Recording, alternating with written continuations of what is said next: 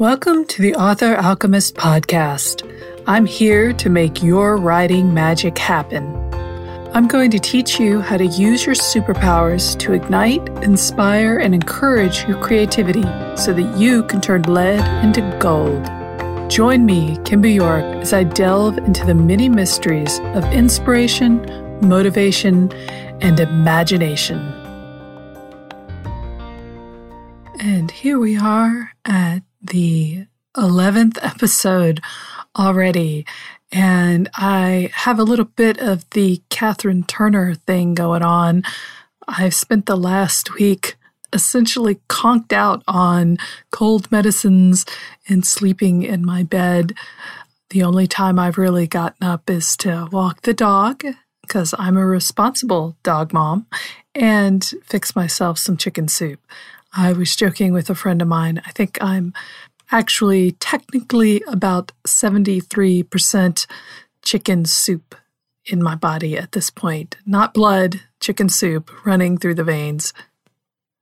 So, yeah, I have not been very productive this past week at all. Well, I suppose getting well itself, recovering from a cold, is in its own way productive. It just doesn't feel that way. Okay, but I'm back and I am recording a podcast. I probably sound worse than I actually feel at this point. I'm pretty much recovered, going back to the day job tomorrow as I'm recording this on a rainy Sunday afternoon.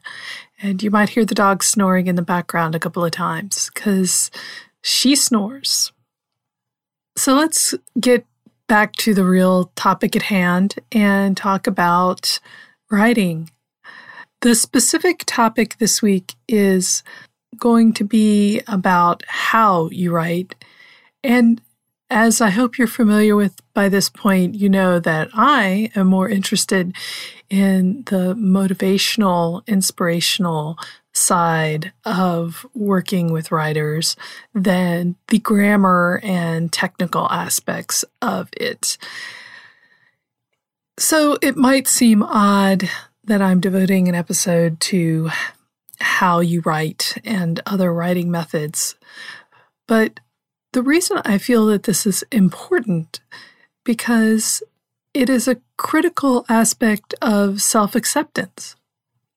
We get hammered a lot as creatives on how to do things correctly or how to do things the proper way. And especially those of us who went through for instance, formal writing programs, either an MFA or high level uh, retreats that sometimes can last for weeks, even months on end, get drilled into their head about specific ways to write and how that makes you a real writer. And it's a cultural thing as much as it is a practical thing.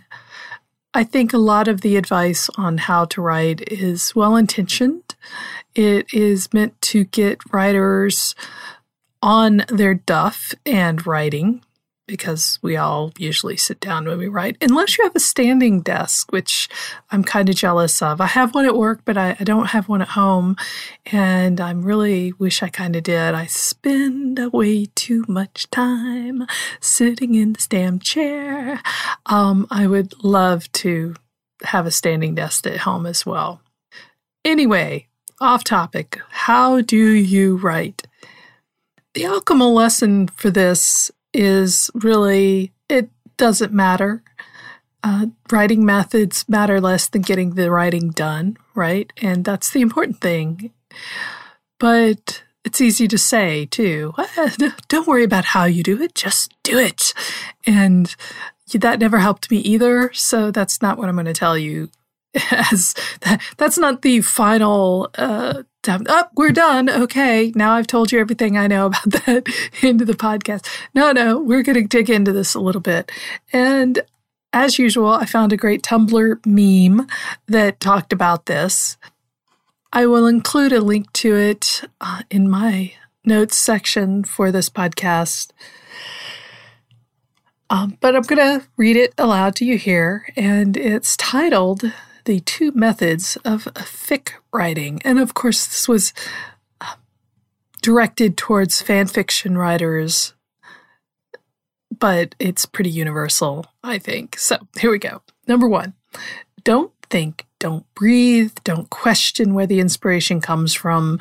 Just write like the wind before it leaves. Two, meticulously plan the plot out until you actually have to write the story and then struggle and suffer. And bonus method no inspiration or plot, just an idea that you want to keep working on, but you just stare at the screen blankly with tears running slowly down your face. I think we can all agree that the bonus method is probably the most practiced and also the least desirable of all options. But the other two methods actually describe methods of writing that are fairly well accepted in the writing community overall, at least over the last possibly 10 years. I, I never really heard him talked about prior to that, but that could just be me missing some important points along the way. Anyway, number one, where you just write like the wind, is really how pantsers do it. And pantsers, I'm probably going to have a whole nother episode dedicated to pantsing because that's how I write. Pantsers don't outline and don't plan. And they literally just write like the wind um, until they hit a wall, which we'll talk about later too. Uh, the second one, meticulously plan the plot out. Of course, those are the outliners or the planners. Those are the people who are writing out very long outlines with subsections and subsubsections and character sheets, and I admire them greatly, and I am hopeless at it. So you see where my preferences lie. But both methods are actually equally good. So, I want to encourage you a little bit to step outside the box of how you think you're supposed to write and everything you've read about in all the writers' magazines and all the how to books, and instead think about how you actually get writing done. I'm going to go out on a limb here and assume that most people that I'm talking to right now have written something. And if you have written something, think about how you wrote it. Did you sit down beforehand and on a napkin at a bar scratch out uh, Act One and Act Two and Act Three and the names of the characters and their ages and their hair color? Or did you just burn with a flame sitting at the keyboard, pounding out a scene followed by another scene, followed by another scene. How you write when you are inspired is a great clue to how you should be writing all of the time. Both methods are valid, and it's valid to go back and forth you might be a pantser when it comes to fan fiction, and you might be an outliner or a planner when it comes to that murder mystery novel that you've been working on and can't seem to finish. You can even mix them up a little bit, and I'll probably talk about how to do that in a the podcast where I talk about pantsing and, and planning more specifically. But however it gets the job done is how it gets the job done. And that is the most important part of being a writer. The fight is eternal, and people will give you all sorts of meaningful advice, and they mean it sincerely, but you don't have to take it, or you can take it in drips and dribbles. Again, my focus is on getting you to write less than how you write. So I don't want you to get down in the weeds where it's muddy and wet and probably very dirty and smelly and just flounder around getting all your clothes muddy and wet and dirty and smelly. I want you to figure out what works for you so that you can then make it your bitch. I guess I'm going to have to put a warning for language on this particular episode. But anyway, your method writing should work for you and not the other way around.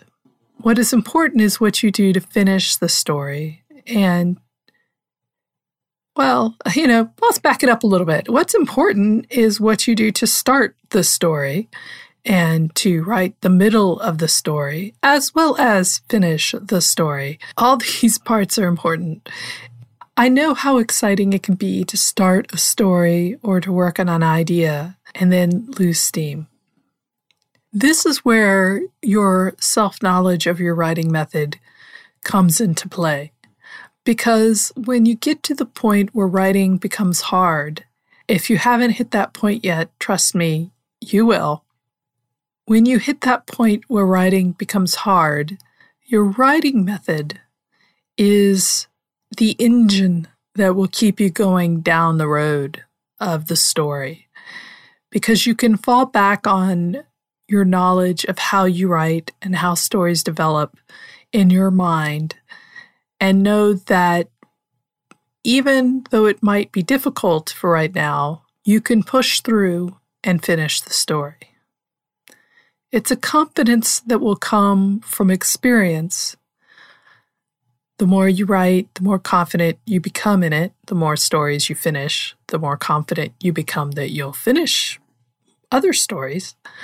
But the confidence of doing is important because when you know how to do something in any art, then you know if you've reached a stumbling block or a hurdle or what feels like a wall, you know that there are techniques for getting around it. So sometimes with pantsing, and I'm going to use that as an example first because that's obviously the one I'm most familiar with. With pantsing, it's very easy to write yourself into a dead end. And I remember the first time I was really cognizant of the fact that my writing style as a pantser got me into trouble. It was a fanfic, and it was one of the first really long fan fictions that I wrote and finished, well over 50,000 words.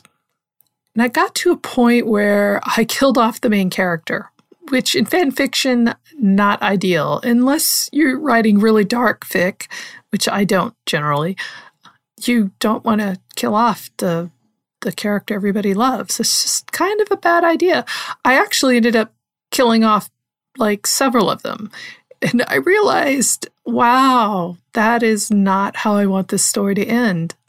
I emailed some of my friends in the fandom and whined and cried about it and and thought about it and I realized that by not outlining my story and just following my muse down this path la di da I ended up at a very literal dead end. But here's the thing. By that point, I knew I was a pantser.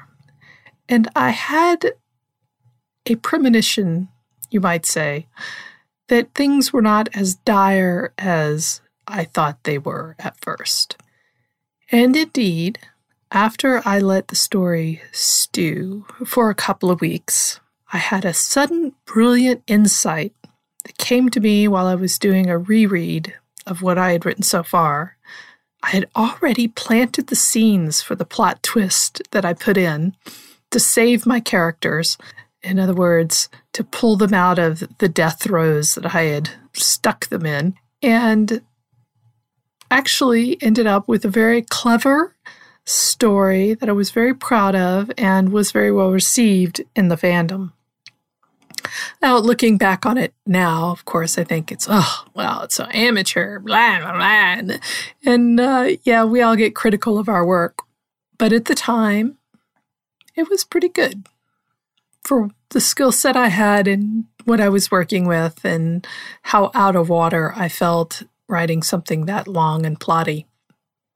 So now I know, I know that if I write myself into a corner even a corner where everything looks dark and bleak and closed in, and my characters have no chance of making it out alive. that if I just wait a little while, let it stew, simmer, uh, ferment might be a better word, but when I go back and read it, uh, I will be able to pull threads out of what I've written and find a way to get my characters' backs away from the wall and into the plot again. I know this about myself now as a writer. I'm comfortable about myself with that. I'm comfortable with that technique as a writer for my stories. Not a lot of people are comfortable with that kind of uncertainty in their stories, but I am because I know how I write. I understand my writing method. And don't get me wrong, there are times when I do some outlining. I uh, thinking particularly right now of I call it my vanity novel, Wolves of Harmony Heights. I started it as a NaNoWriMo uh, National Novel Writing Month story, and it became a monster of a story. It's 400 pages long. It's a feel good, polyamorous, werewolf, shifter, witches story, and I love it. I'm one of the few people who do love it. But I remember when I was deep in the weeds with this story, and there were many times where I wrote myself into corners and had to stop and let the story figure itself out in my brain. But I just had things out of whack. I, again, this was a 400 page novel. I think it's 250,000 words about. And I was just losing the thread of some of the character arcs and the days of the weeks and uh, what happened when. So I kind of retconned an outline. My friend Kim laughed at me about mapping out the days of the weeks for the student school calendar. A couple of the characters are high school students. But for me, it was a matter of trying to figure out, well, you know, is it Monday? Is it Thursday? It didn't really matter what day of the week the story started, but it had to be consistent throughout the whole thing. So I had to create a whole spreadsheet with the days of the weeks and the dates and when was the homecoming dance and how long were people spending you know on this thing and what was the break of time between events. And i ended up essentially with an outline. Didn't really intend to but i had to to keep it straight. So as much as i love pantsing there are times when i will default to outlining um, because of technical reasons or simply because the stories become too unwieldy. And I probably will end up with some form of an outline for my Dragon's Grail series.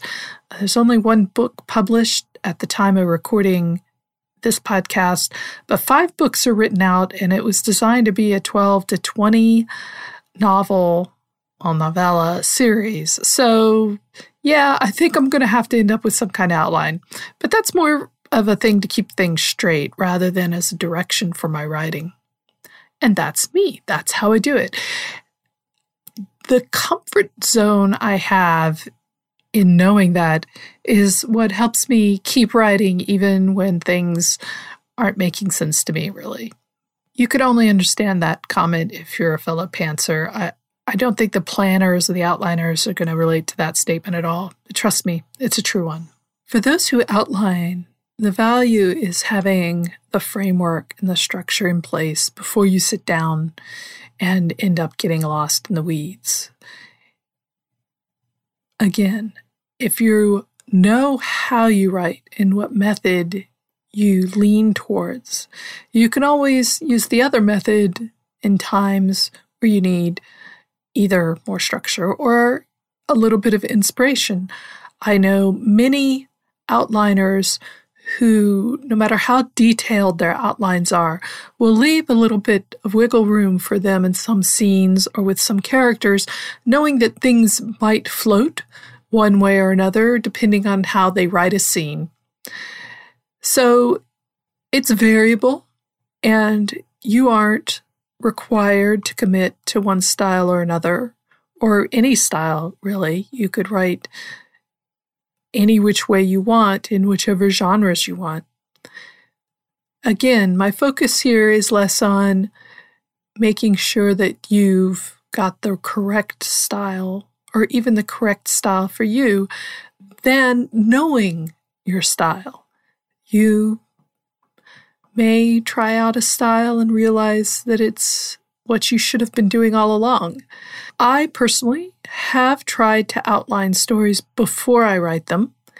It's been a miserable experience every time, and it's just not a good way for me to get into my stories and feel inspired by them and feel motivated to write them. But that's just me. And you know what? that might even change. Or I might find myself writing in a different genre that I normally write and decide that outlining prior to writing is what I need to do in that specific genre. What works for others might not work for you, or might only work for you sometimes. All that matters is what gets you to the end, which means all that matters is what gets you started. I hope this has been insightful for you, maybe giving you some food for thought about how you write or giving you some ideas to explore how you might write. Certainly, it's worth trying on different things if you haven't already to see what might feel good for you as a writer.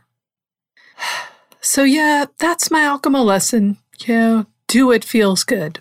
I'm not a hippie, and that is not, general life advice overall, uh, all the well, all the time. Although doing what feels good, you know, feels good. But as a writer, you need to do what works for you. Writing methods matter, but they matter less than getting the writing done. Thanks for listening. I hope you gained some insight or some food for thought from this episode and I appreciate you hanging in there despite my uh, tonally challenged recovery voice here. Remember to sign up for Bulletproof Writer, the free email course on writing and motivation and inspiration. You can do that at my website. And remember, it's free, so check it out. I'm hopefully going to have some more courses coming up soon that you'll be able to sign up for, including Whip into Shape, which is a short course on finishing stories that you've let languish for a while. So, again, look on my website for that. If you can, please rate this show, particularly on iTunes if you listen there. But anywhere you listen, a good rating will help boost me up the charts a little bit, which I would appreciate. This is Kim Boo York signing off. I hope you have a great, productive week full of inspiration, motivation, and creativity.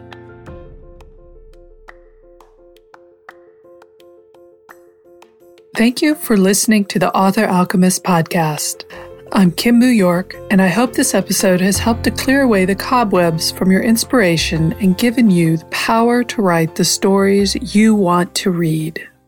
For more podcasts and other tools, please visit my website at www.authoralchemist.com or email me at kimbu at authoralchemist.com.